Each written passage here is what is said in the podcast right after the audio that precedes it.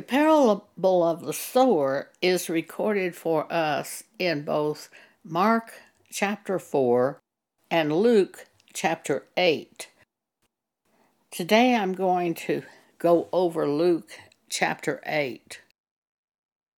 There are three warnings that Jesus gives us in this section of Scripture concerning dealing properly with the Word of God so that we can bring forth fruit. Luke chapter 8, verse 5. A sower went out to sow his seed, and as he sowed, some fell by the wayside, and it was trodden down, and the fowls of the air devoured it. And some fell upon a rock and as soon as it was sprung up, it withered away because it lacked moisture. And some fell among thorns, and the thorns sprang up with it and choked it.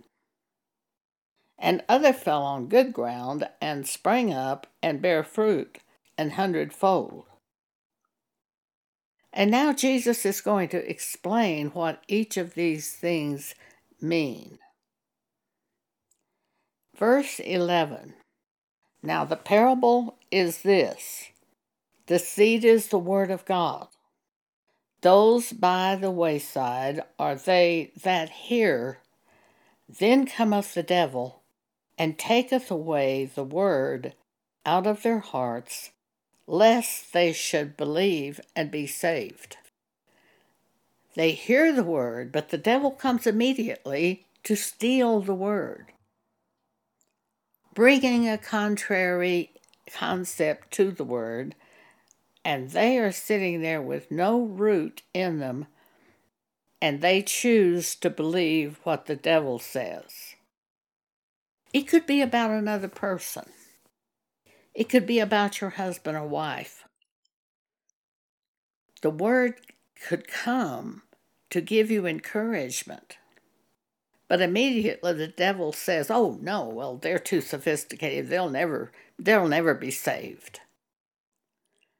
And you become depressed and think, "Oh, well I guess that's right." And that's how that devil steals the word of God from your heart is by causing you not to believe. Verse 13 They on the rock are they which, when they hear, receive the word with joy, but they have no root, which for a while they believe, and in time of temptation fall away. So the word falls on stony ground. Their heart is not really prepared for the Word of God. And there's no earth there to bear root. For the Word of God to take root in us, usually, our heart has to be good.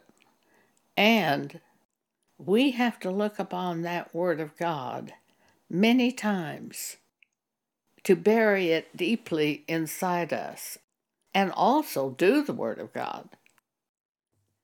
An example would be Philippians chapter 4, verse 6. Be careful for nothing, but in everything by prayer and supplication with thanksgiving, let your requests be made known to God. We go through the day and we hear something that causes us to fear. It can be the sayings of another human. It can be a television statement, a statement made on television, which can cause you to fear. They're constantly talking about inflation and the prices of food and fuel and gasoline rising. And that can cause you to fear. Unless you remember such things as, My God will supply all my need. That is the truth. So if it goes up, God will supply my need anyway. See how the Word of God fights the words that are not from God, the fear. God has not given us a spirit of fear, but of power and of love and of a sound mind. Scriptures such as that are very helpful in the cases of fear or when you feel your mind is not exactly sound. God has not given us a spirit of fear, but of power and of love and of a sound mind. Taking that and thinking upon it day and night and rejecting the fear that tries to come into your heart is the way we must fight. Otherwise, the word can be stolen from us. The third problem, verse 14. And that which fell among thorns are they which, when they have heard, go forth and are choked with cares and riches and pleasures of this life and bring no fruit, fruit to perfection. Cares and riches and pleasures of this life and bring no fruit to perfection. That's the example of the seed which fell among thorns. The thorns are the cares and riches and pleasures of this life. And it sprung up and choked the Word of God so that it couldn't bring it forth to perfection. Verse 15 But that on the good ground are they which keep their heart an honest and good heart. They're diligent to keep their heart. Keeping our heart by the Word of God would be an example of a fear coming, but you remember what God has said. So you keep that fear uprooted. And they, having heard the word, keep it and bring forth fruit with patience. When we hear a scripture, we need to meditate on that scripture, looking at it frequently throughout the day for a season. And then also be sure to do the instruction given in the scripture. It is not the hearer of the word who is blessed, but it's the doer of the word. James chapter 1 verse 22 But be ye doers of the word, and not hearers only, deceiving your own selves. But whoso looketh into the perfect law of liberty and continueth therein, continue doing it, he being not a forgetful hearer, but a doer of the work, this man shall be blessed in his deed. I have begun doing this in my life.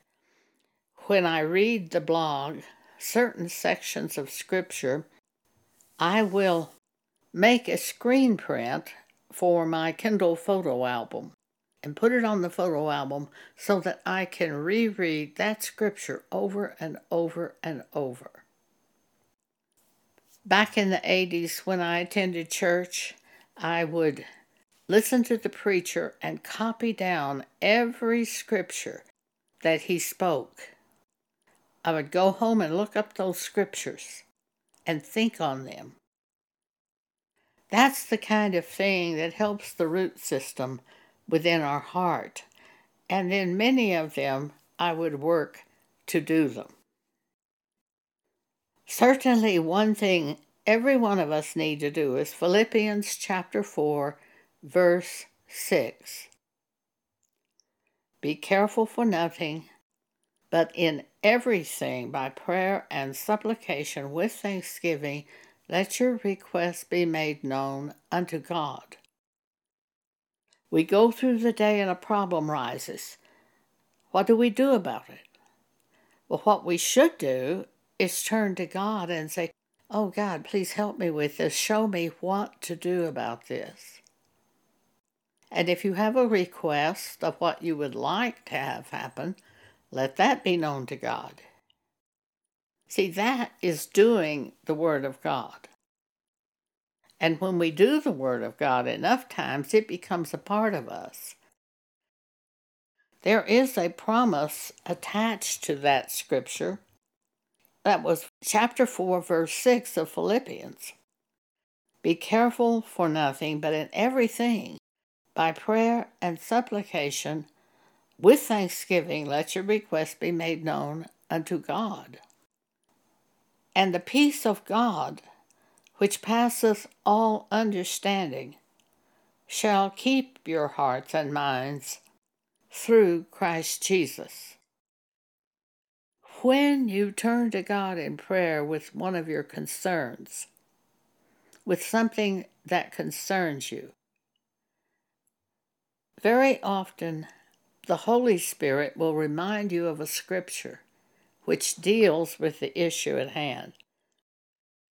Take that scripture and keep it before you for a season, day and night, and let it go deeply in you. If there's an instruction in it, do the instruction. But if it's a scripture like, My God will supply all your need, Philippians chapter 4, if it's that type of scripture, then it's your job to believe that scripture.